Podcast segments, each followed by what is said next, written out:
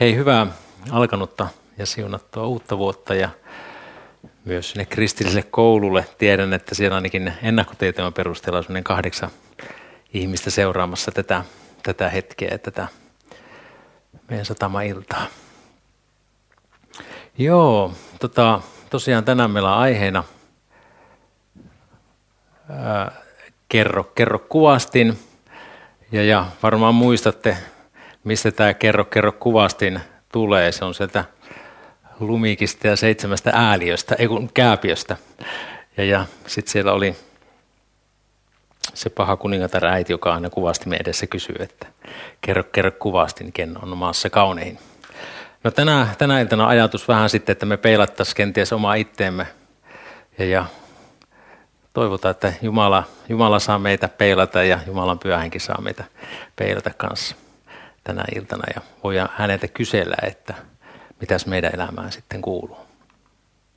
Me viime keväänä, kun me pohdittiin johtotiimissä tämän kevään opetusaiheita, niin, niin yhdeksi aiheeksi nousi kristityn tapuut. Eli asiat, joista ei useinkaan sitten puhuta kristittyjen keskuudessa, saatika sitten seurakunnassa. Me listattiin ylös seuraavia asioita. Siellä oli alkoholi, työnarkomania, tupakka, päihteet, soppailu, urheilu, porno, itsetyydytys, seksi sekä riippuvuutta aiheuttavat asiat, ylipäätään riippuvuudet. Myös suvaitsemattomuus, joka verhoillaan usein hengellisyyden kaapuun. No tässä opetussarjassa on siis tarkoitus puhua näillä, näistä edellä mainitusta aiheista, jos se nyt ihan kaikista, mutta valtaosasta – itse mä olen vastuussa kahdesta ensimmäistä opetuskerrasta ja sitten viimeisellä opetuskerralla meiltä tulee opettamaan kasvatustieteilijä ja teologi Pia Rendik. Hän tekee väitöskirjaa suomalaisten kristittyjen pornon käytöstä ja hän työskentelee tämmöisessä ihmiskaupan uhria auttavassa järjestössä toiminnanjohtajana. Hän on siis Vapauta uhriyhdistyksen toiminnanjohtaja ja työskentelee seksiperäisen ihmiskaupan uhrien auttamiseksi niin kotimaassa kuin Kyproksellakin. Pian tuolloin sitten vieraanamme tuolloin sillä viimeisellä opetuskerralla. Ja toivotaan, että saataisiin ihan etäyhteytenä sille, että hän voisi olla reaaliaikaisesti mukana. Ja Pia käsittelee sitten opetuksessaan pornoa, sen vaikutuksia, itse tyydytystä sekä sitten seksuaalisuuteen liittyviä teemoja. No okei, monet noissa, noista mun edellä mainitsemistani aiheista, lista aiheista – ne jakaa mielipiteitä myös kristittyjen keskuudessa. Itselläni minusta on mielestäni selkeät periaatteet siitä, miten tulisi suhtautua tupakkaan tai päihteisiin, työnarkomaniaan, soppailuun, urheiluun, pornoon, itsetyydytykseen, riippuvuuksiin, seksiin tai esim. avoliittoon. No mistä nuo periaatteet sitten nousee? Nouseeko ne raamatusta vai onko ne omasta kristillistä perinteestä – vai kenties vallalla olevista virtauksista ja ihmisten mielipiteistä. Sitä on hyvä tässä pohtia itse kunkin meistä. Mä luen tähän alkuun muutaman lainauksen Suomen valtion rahoittaman Ylen nettiuutissivustolta. Mä pongasin nämä uutiset tässä tämän viikon tiistaina. Ja tuolla slaidilla näkyy tuo uutisotsikko ja mä sitten vähän lainaan myös sitä juttua lyhyesti sitä alapuolella siitä jutusta. Eli pojan isällä on tumma tukka ja harmaat silmät. Muuta ei tiedetä. 29-vuotias nainen sai lapsen yksin ja niin tekee nyt kasvava määrä äitejä. Itsellisten äitien määrä on hienoisessa kasvussa. Todennäköisesti pari vuotta vanhan lakimuutoksen vuoksi. Iso osa heistä on 35-40-vuotiaita lapsen saadessaan, mutta eri-ikäisiä itsellisiä äitejä on yhtä monia kuin on äitejäkin. Eli uutinen kertoo siis yksin elävistä naisista, jotka ovat saaneet lapsen hedelmöityshoidon avulla. Mennäänpä seuraavaan otsikkoon. Sinkkujen seksi on vähemmän nautinnollista kuin parisuhteessa olevien. Näin saat seksistä mahdollisimman paljon irti uuden tyypin kanssa. Mä lainaan artikkelia, jossa seksuaaliterapeutti ja parisuhdevalmentaja jakaa ilosanomaansa seuraavasti. Aikuinen sinkku voi harrastaa seksiä kuinka paljon itse tahtoo ja kuinka monen kanssa vain. Aikuinen ei ole tilivelvollinen kenellekään. Elämässä kuuluu olla nautintoa ja seksi on iso nautinto. Se ei kuulu kenellekään muulle. Jos pystyy katsomaan itseään peiliin, se riittää. Lopulta kannattaa kuunnella vain itseään. Ja otetaan vielä kolmas otsikko. Kaapo saa huumehoitoa, jonka ansiosta hän voi käydä töissä ja elää tavallista elämää. Uusi pistoslääke valtasi suomalaiset päihdeklinikat.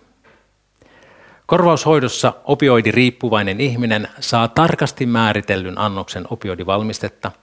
Se pitää vieroitusoireita loitulla ja helpottaa irtautumaan laittomista huumeista. Huomiona siis, vieroitushoidon tarkoitus on pitää erossa laittomista huumeista – ei huumeista ylipäätään. Okei, tässä oli lyhyt otanta jostakin tietyistä uutisista ja arvoista, joita meidän maamme johtava media jakaa meille luettavaksemme. No se, mitä, tuo, mitä mä luin noissani, tuossa uutisissa, niin mun omaan korvaani ne kuulostaa lähinnä riivaajien viisaudelta. No to, toki julkinen puhe se kertoo omaa kieltään siitä, että me ollaan ajauduttu yhä kauemmaksi raamatun auktoriteetista ja Jumalan meitä suojaavista ohjeista. Mä luulen, että suuri osa meistä kuulolla olevista me tunnistettiin selkeästi se, mitä sisältyy tuon informaation sisällään pitämiin asioihin, sellaisen, semmoinen valheellisuus, mikä sieltä paistoi läpi, tai tavallaan ne, ne arvot, mitkä on vastoin Jumalan tahtoa.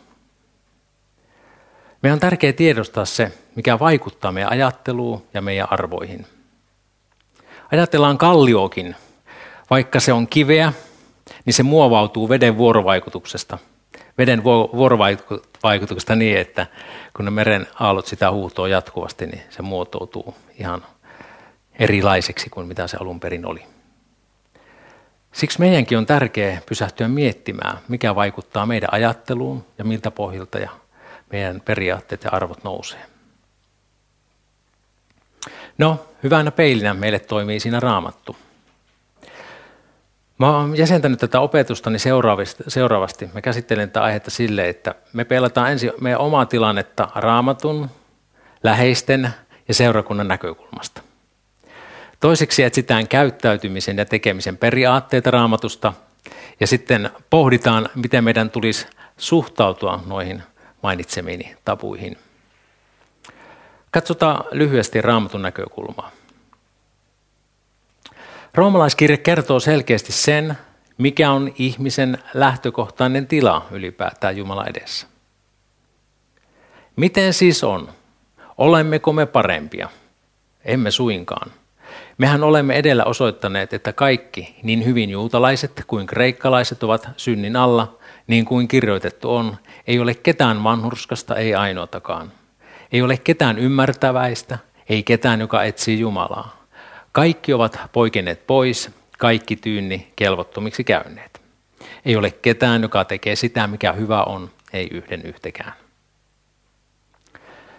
Jokainen ihminen, kuulupa sitten valittuun kansaan, oli siis juutalainen tai pakana, on itsessään syntinen – Eli jokainen ihminen on rikkonut Jumalaa vastaan ja ei itsessään voi olla Jumalan hyväksyvä vanhurskas. Eli meidän tila on meidän omasta itsestämme käsiin, niin se on Jumala edessä täysin toivoton. Me ollaan vailla yhteyttä Jumalaan, vailla hänen läsnäoloaan, vailla hänen kirkkauttaan. Tuo yhteys me voidaan saada ainoastaan uskon kautta Jeesukseen Kristukseen. No kun me ollaan päästy tuohon yhteyteen Jumalan kanssa, niin silloin viimeistään raamatusta tulee meille se kirja ja ohje nuora, joka meidän tulee ottaa vakavasti. Raamatun tulee olla meille kristityille korkea auktoriteetti, ei omat fiilikset, ei kokemukset, ei yleinen mielipide, ei siis edes omat kokemukset.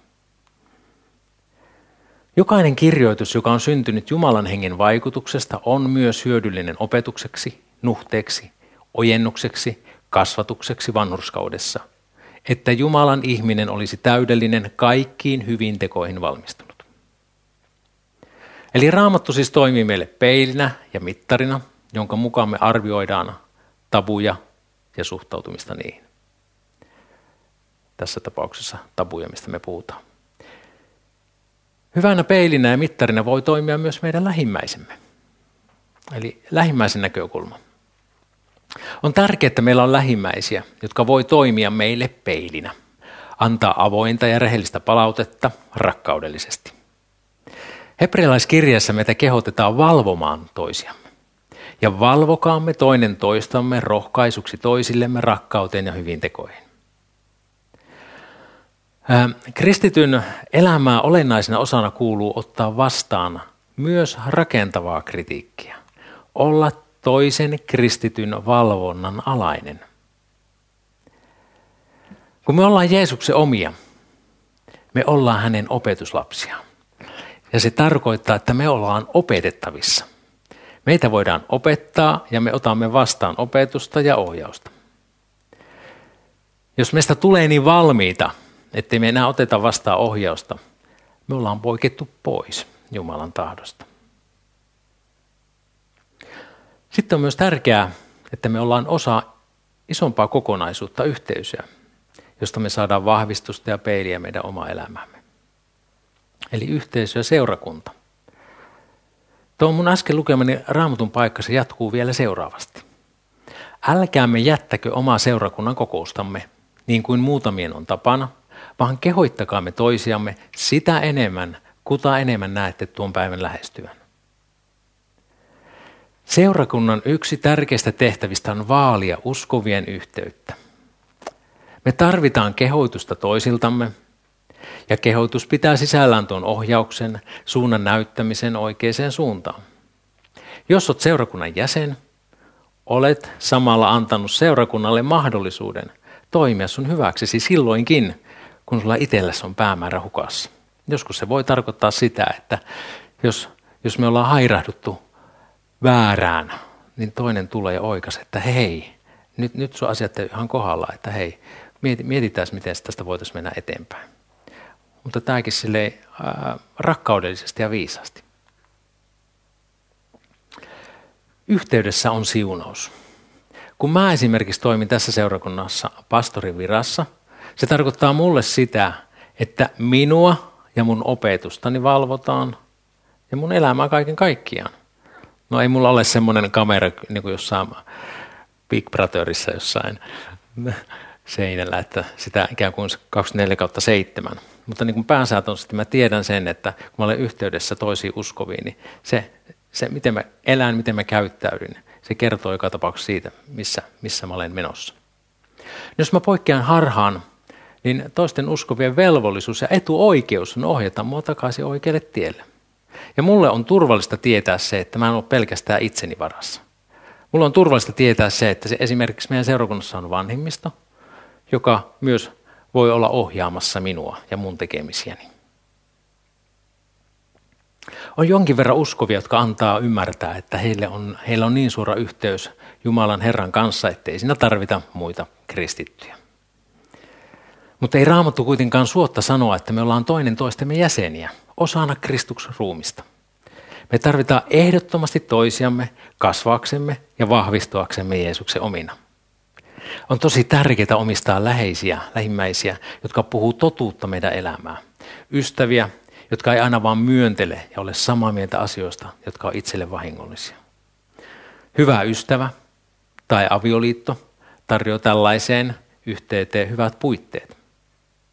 Itse olen usein kokenut sen, että vaimo on ollut mulle Jumalan äänitorvi, jota mä en ole voinut olla kuulematta vaikka mun omat hengelliset aistit ne on päässyt turtumaan. Ja usein se totuus ei ole kuulostanut ollenkaan hyvältä, mutta usein se on ollut enemmän kuin tarpeellista. Jeesus antaa meille selkeän toimintamallin lähimmäisen ohjaamiseksi oikealle tielle. Jeesuksen sanoista tulee hyvin esille myös semmoinen niin yksittäisen ihmisen kuin seurakunnankin rooli tässä asiassa. Jos veljesi tekee syntiä, ota asia puheeksi kahden kesken. Jos hän kuulee sinua, olet voittanut hänet takaisin. Mutta ellei hän kuule sinua, ota mukaasi yksi tai kaksi muuta. Sillä jokainen asia on vahvistettava kahden tai kolmen todistajan sanalla. Eli hän kuuntele heitäkään, ilmoita seurakunnalle.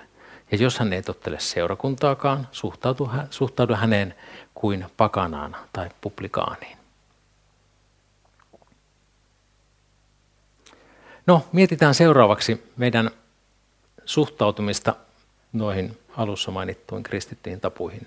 Etsitään niitä raamatusta. Jeesus on, oli ja on, on, oli kiteytyksen mestari, kun hän aikana antoi selkeän käskyn meille ihmisille ja moniakin asioita, kun hän opetti. Hän antoi meille sellaisen käskyn, kun hän vastasi kirjan oppineelle, kun tämä kirjan oppinut kysyi häneltä, että mikä on ensimmäinen käsky raamatussa tai Jumalalta meille. Jeesus vastasi hänelle siis. Jeesus vastasi, ensimmäinen on tämä. Kuule Israel, Herra, meidän Jumalamme. Herra on yksi ainoa. Ja rakasta Herraa sinun Jumalaasi kaikesta sydämestäsi ja kaikesta sielustasi ja kaikesta mielestäsi ja kaikesta voimastasi. Toinen on tämä, rakasta lähimmäistäsi niin kuin itseäsi. Ei ole mitään käskyä suurempaa kuin nämä. Kun me pohditaan meidän suhtautumista mihin tahansa asiaan, niin on se hyvä peilata tämän rakkauden kaksoiskäskyn kautta. Eli Jumala on yksi ja ainoa Jumala, ei ole muuta Jumalaa, ei ole ketään Jumalan, Jumalan verrattavissa. Hän on kolmiyhteinen isä, poika ja pyhä henki. Meitä kutsutaan rakastamaan Jumalaa kaikilla sillä, mitä me ollaan, mitä me ymmärretään. Meitä kutsutaan asettamaan hänet ensimmäiselle sijalle meidän elämässämme. Jos Jumala on meidän elämässä kakkospaikalla, niin silloin meidän elämän perusta on jo pielessä. pielessä. Mitä tahansa asia tai mikä tahansa asia tai persona, mikä tulee meidän ja Jumalan väliin, siitä tulee epäjumala. Vaikka mä harjoittaisinkin hyvän tekeväisyyttä, vaikka eläisinkin täysin nuhteettomasti ja uhraisin kaiken aikani lähimmäisteni hyväksi. Mutta jolla Jumalalla ole ensimmäistä paikkaa mun sydämessäni, mun tekemisen on ikuisuuden näkökulmasta hedelmätöntä. No sitten kun Jumalalla on ykköspaikka elämässä, ja mä ymmärrän olevani hänen rakastamansa ja hyväksymänsä, mä voin osoittaa aitoa rakkautta myös mun lähimmäistä kohtaan. Niinpä tämä periaate rakasta lähimmäistäsi niin kuin itseäsi tulee heti Jumalan rakastamisen jälkeen. No tuon kolmannen periaatteen mä nostan roomalaiskirjasta. Paavali saattoi tässä tarkoittaa myös epäjumalalle uhrattua lihaa, eli siis seuraava paikka, kun mä luen kohta. Rooman tilanne oli se, että siellä oli torilla myytävää lihaa ja se saattoi olla epäjumalille uhrattua. Se uhrattiin ensin epäjumalan temppelissä ja tuotiin sitten torille myytäväksi. Uskoville oli hieman epäselvää se, että voiko lihaa syödä, koska se on epäjumalille uhrattua. Sitten Paavali kirjoittaa. Älä ruoan tähden turmele Jumalan työtä. Kaikki tosin on puhdasta, mutta sille ihmisille, joka syö tuntoansa loukaten, se on pahaa. Hyvä on olla lihaa syömättä ja viiniä juomatta ja karttaa sitä, mistä veljesi loukkaantuu tai joutuu lankeemukseen tai heikoksi tulee. Pidä sinä itsellesi Jumalan edessä se usko, mikä sinulla on. Onnellinen on se, joka ei tuomitse itseään siitä, minkä hän oikeaksi havaitsee. Mutta joka epäröi ja kuitenkin syy on tuomittu, koska se ei tapahdu uskosta, sillä kaikki, mikä ei ole uskosta, on syntiä. Eli Paavali ajatus kulki niin, ettei sillä ole periaatteessa väliä, vaikka söisikin epäjumalalle uhrattua lihaa, koska ei oikeasti ole olemassa edes mitään epäjumalia.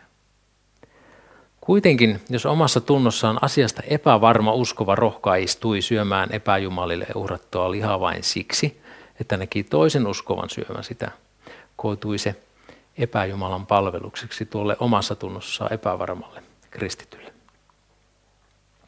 Eli Paavalin periaate on siis se, että kristityn tulee ottaa uskossaan heikompi aina huomioon, eikä tu saattaa toista siten kiusaukseen. Sovelluksena tähän voisi olla vaikka seuraava. Jos meillä on uskon sisar tai veli, jolla me tiedetään olevan alkoholistin tausta, me ei aseteta häntä kiusaukseen tarjoamalla ruokajuomaksi esimerkiksi viiniä. Siksi me esimerkiksi täällä seurakunnassa ehtoollisella ei käytetä viiniä, vaan et, ettei se koituisi kenellekään lankeemukseksi. No neljäntenä periaatteena mä nostan kylvämisen ja niittämisen lain.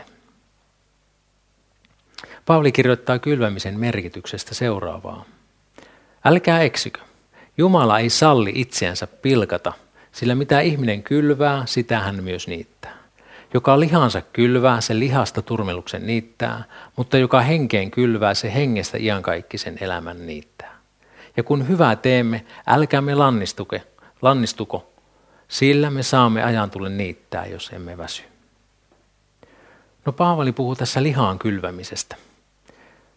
Lihalla Paavali tarkoitti syntistä luontoa, synnyllisten intohimojen ja viettien asuin sijaa.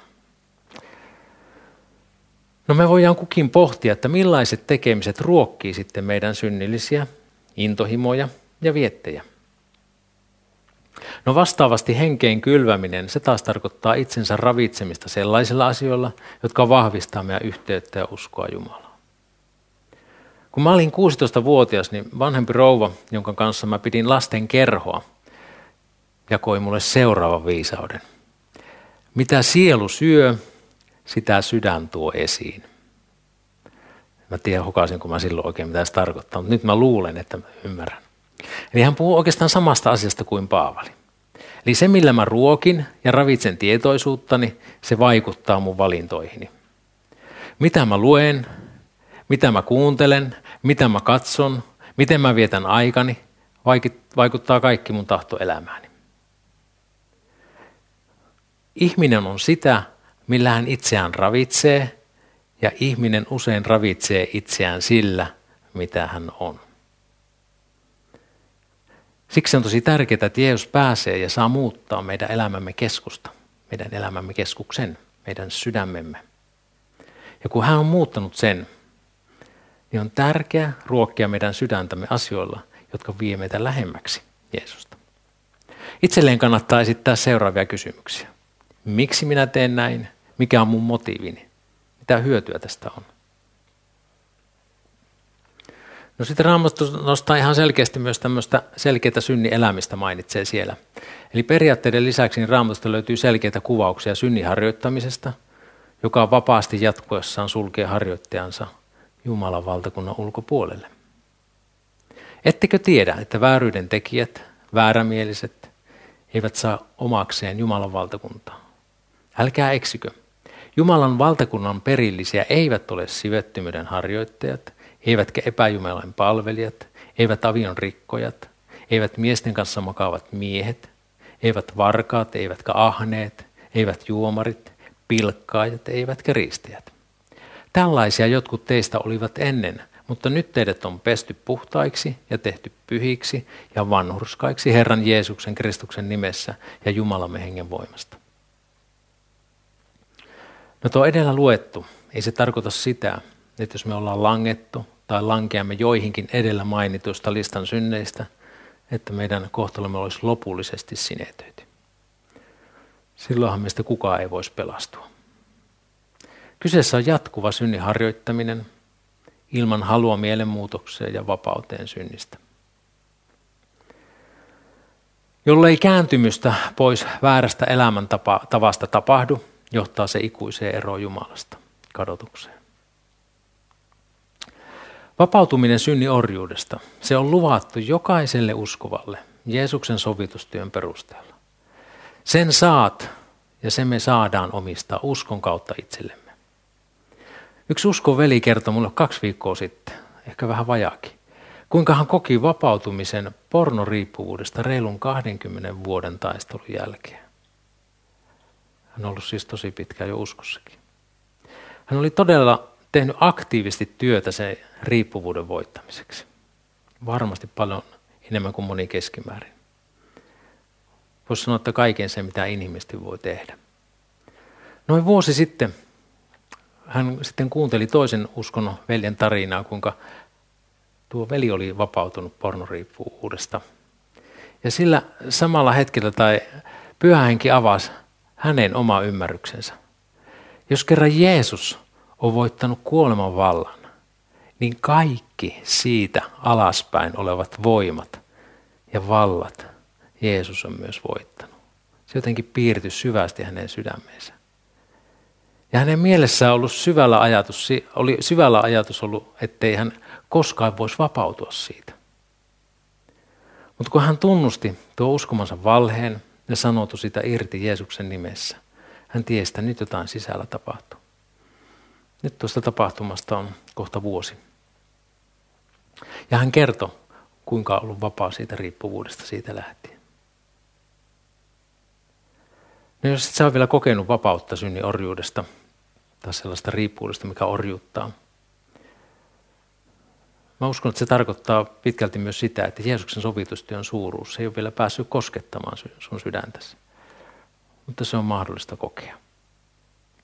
Tota vapautumisteemaa mä käsittelen seuraavalla opetuskerralla sitten syvällisemmin. Mutta nyt en mene siihen, vaan jatketaan tässä.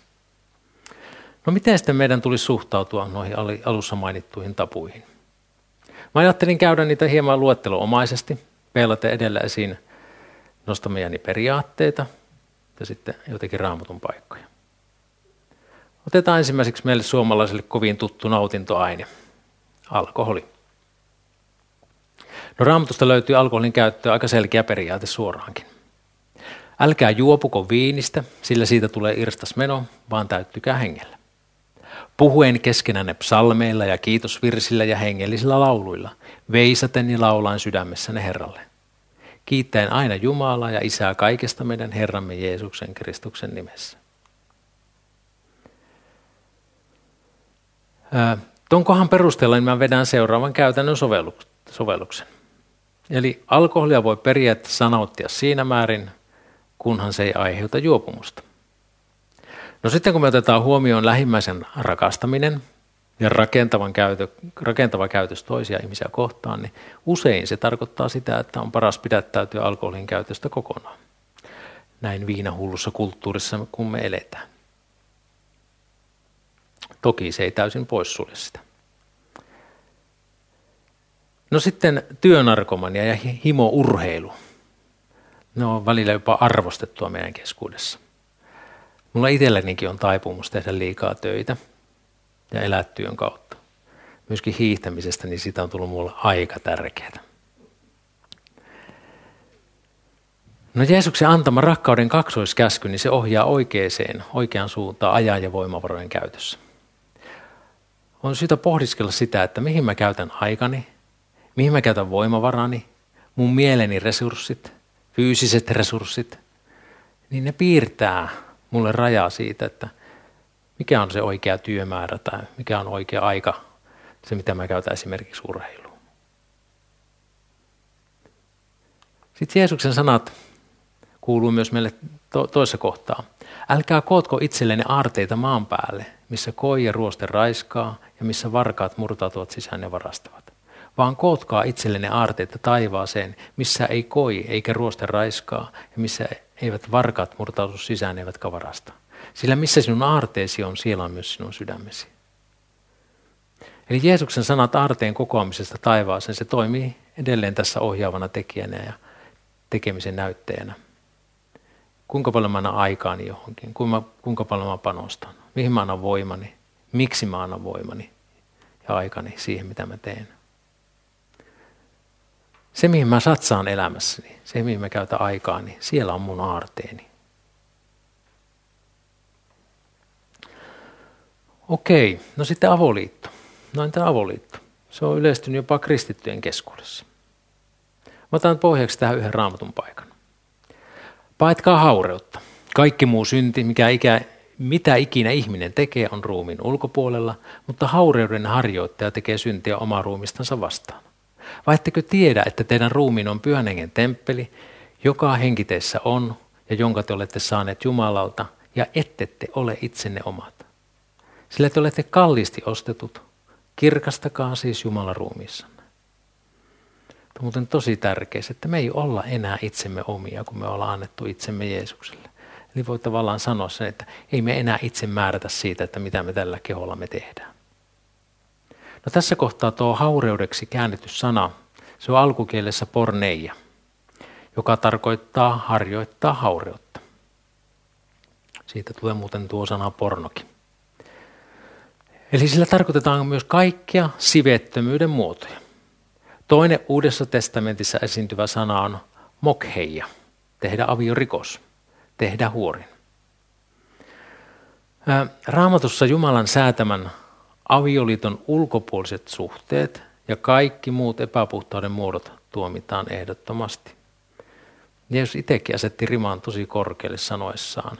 Mutta minä sanon teille, jokainen, joka katsoo naista himoiten häntä, on jo sydämessään tehnyt huorin hänen kanssansa.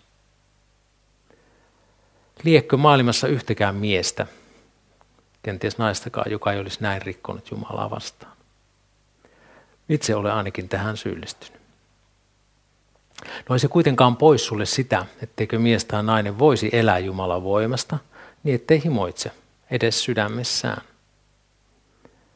No raamatusta nousee selkeästi sellainen ajatus, että seksi aloittaminen, se edellyttää miehen luopumista isästään ja äidistään.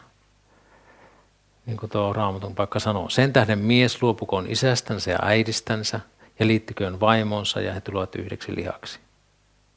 Sitten avioliitto pidettäköön kunniassa kaikkien kesken ja avio vuodessa astuttamatonna, sillä haureelliset ja avion rikkojat Jumala tuomitsee. Eli mies ja nainen perustaa oman kodin ja liittyvät toisiinsa. Seksi aloittamisoikeus on raamatussa sosiaalinen asia, joka on sidoksissa haluun suostua avioliiton luomisjärjestykseen. Se ei ole siis mikään yksityinen oikeus, joka ei kuulu muille, toisin kuin tuossa alussa lukemamme seksuaaliterapeutti meitä opasti.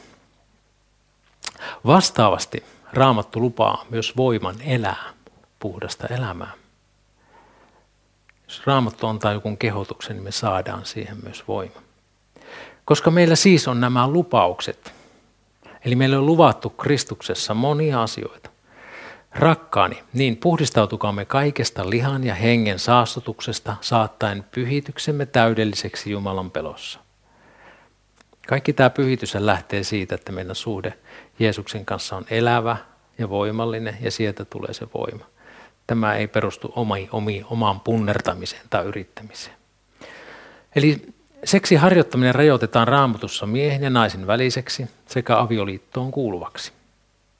Avioliitto tarjoaa parhaat puitteet turvalliseen ja yltäkylläiseen seksiharjoittamiseen. Avoliitto ei siten ole tarkoitettu kristitylle kuuluvaksi elämisen muodoksi. Siinä on aina olemassa takaportti, että no jos, jos en jaksaisi, niin mitä sitten, tai ei, ei huvittaisikaan. No miten sitten elää seksuaalisena ihmisenä sinkkuna tässä ajassa, joka yliseksuaalisoi lähes kaiken? Sen, sen osion mä jätän nyt Pia Rendikille, en lähde siihen sukeltamaan tässä kohtaa. No päihteet, ylensyönti. Miten sitten suhtautua tupakkaan tai päihteisiin yleensä tai esimerkiksi yleensyöntiin? Mä luen uudestaan tuon saman kohdan, minkä mä jo edellä luin. Ettekö tiedä, vai ettekö tiedä, että teidän ruumiin on pyhän hengen temppeli, joka henki teissä on ja jonka te olette saaneet Jumalalta ja ette te ole itsenne omat. Sillä te olette kallisti ostetut, kirkastakaa siis Jumalan ruumiissanne. Eli meidän keho on pyhän hengen temppeli, asun paikka. Ja me ei enää olla itsemme omia. Tuon asupaikan tulisi kirkastaa Jumalaa. Siinä määrin, kun se on meistä itsestämme kiinni. Meidän kehomme terveyteen liittyen niin on paljon asioita, joihin me voidaan vaikuttaa. Toisaalta myös unohtamatta kuitenkaan sitä, että me voidaan sairastua tai me voidaan olla sairaita, vaikka me oltaisiin pyritty elämään kuinka terveellisesti tahansa. Ei pidä kantaa väärää syyllisyyttä. Mutta joka tapauksessa meidän tulee tehdä kehomme terveyteen liittyen osaltamme sellaisia asioita ja valintoja, mitä, meidän itse on, mitä me voidaan itse tehdä, mitä me voidaan itse valita, niin että se edistää meidän kehon terveyttä. Valitaan sellaisia asioita ja jätetään pois niitä asioita, mitkä tuhoaa ja heikentää sitä. Useimmiten päihteiden käytöllä ja yleensyönnillä me turrutetaan vaikeasti kohdattavia tunteita, jotka kuitenkin meidän tulisi sitten kohdata. Tästä oikeastaan omana esimerkkinä voin kertoa. Yleensyönti on mulla sellainen asia, että tai oikeastaan imelän syönti, karkin syönti on sellainen, millä mä olen paljon turruttanut omaa paha oloa. Silloin kun on ruvennut ahdistamaan, niin silloin, silloin on ollut helpompi mennä sille karkkikipolle tai kupille tai ottaa suklaalevyjä mättää sitä siihen paha olonsa.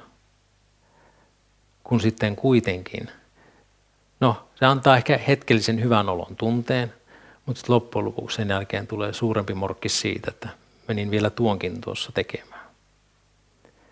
Kun kuitenkin Jumala haluaa sen, että mä voisin mennä sen kipuni, sen vaikean asian kanssa, myös hänenkin eteensä ja kertoa, että hei nyt on tosi paska fiilis, tämä nyt tuntuu tosi pahalta. Se voi kertoa hänelle ihan suoraan, kainostelematta, koska Jumala kyllä tietää, miltä meistä tuntuu. Ja hän toivoo, että me voitaisiin olla rehellisiä myös hänen edessään. No monet mun käsittelemistä asioista, ne orjuuttaa meitä uskoviakin. Kun me tunnistetaan riippuvuutta aiheuttavat asiat, niin paras lääke on tulla näkyväksi niiden kanssa. Jakaa se kamppailu toisten kristittyjen ja Jumalan kanssa. Mä ensi kerralla enemmän, enemmän pureudutaan siihen teemaan ja tematiikkaan, mitä siihen sitten sisältyy. En yritäkään sitä tänään ottaa tässä kohtaa tänään enemmänkin tehdään niin, että rukoillaan vielä tuossa yhdessä.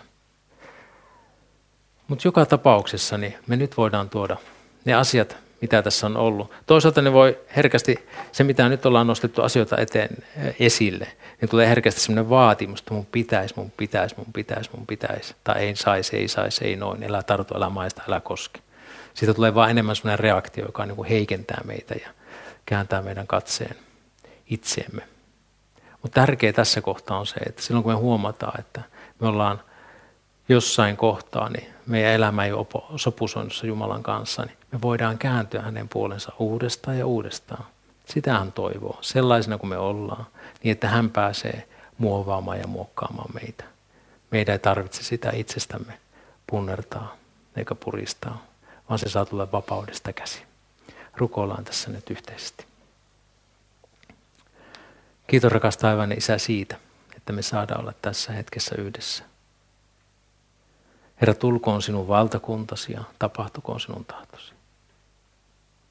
Herra, kiitos siitä, että sä näet sen ajan, missä me edetään. Sä näet, Herra, ne kiusaukset, Herra, monet asiat, jotka kenties orjuuttaa meitä. Herra, kiitos siitä, Jeesus, että sinä haluat vapauttaa meidät kaikista orjuuttavista asioista. Kiitos, Herra, siitä, että sä olet sanassani luva, sanassa luvannut meille, että, että, että me saadaan uskoa syntimme anteeksi. Me saadaan uskoa myös se todeksi, että, että, että meidät, me ollaan saatu kuolla pois synniorjuudesta. Kuolla pois lainorjuudesta. Kiitos, että vapauttu meidät todelliseen jumalallisten vapauteen.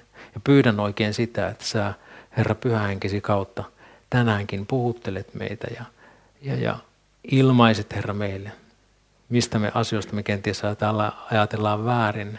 Tai meidän on vaikea uskoa sitä, että sinä voisit tässä asiassa juuri meitä auttaa. Pyydetään sitä, että, että, että sun totuutessa se saa vallata meidän sisimmän. Me voidaan ymmärtää, mikä on sinun tahtosi. Voidaan nähdä, Herra, että kuinka sä oot lahjoittanut meille ihan kaiken, mitä tähän elämään ja jumalisuuteen tarvitaan. Ei niin, että meidän pitäisi itse omasta voimastamme puristaa, vaan niin, että me saadaan luottaa siihen, että sä annat meille voiman kaikkeen siihen elämään, siihen elämään, mihin sä olet meidät kutsunut. Elämään sun yhteydessä ja sun tahtos mukaisesti. Jää siunaamaan ihan jokaista meistä tässä ja nyt Jeesuksen nimessä. Amen.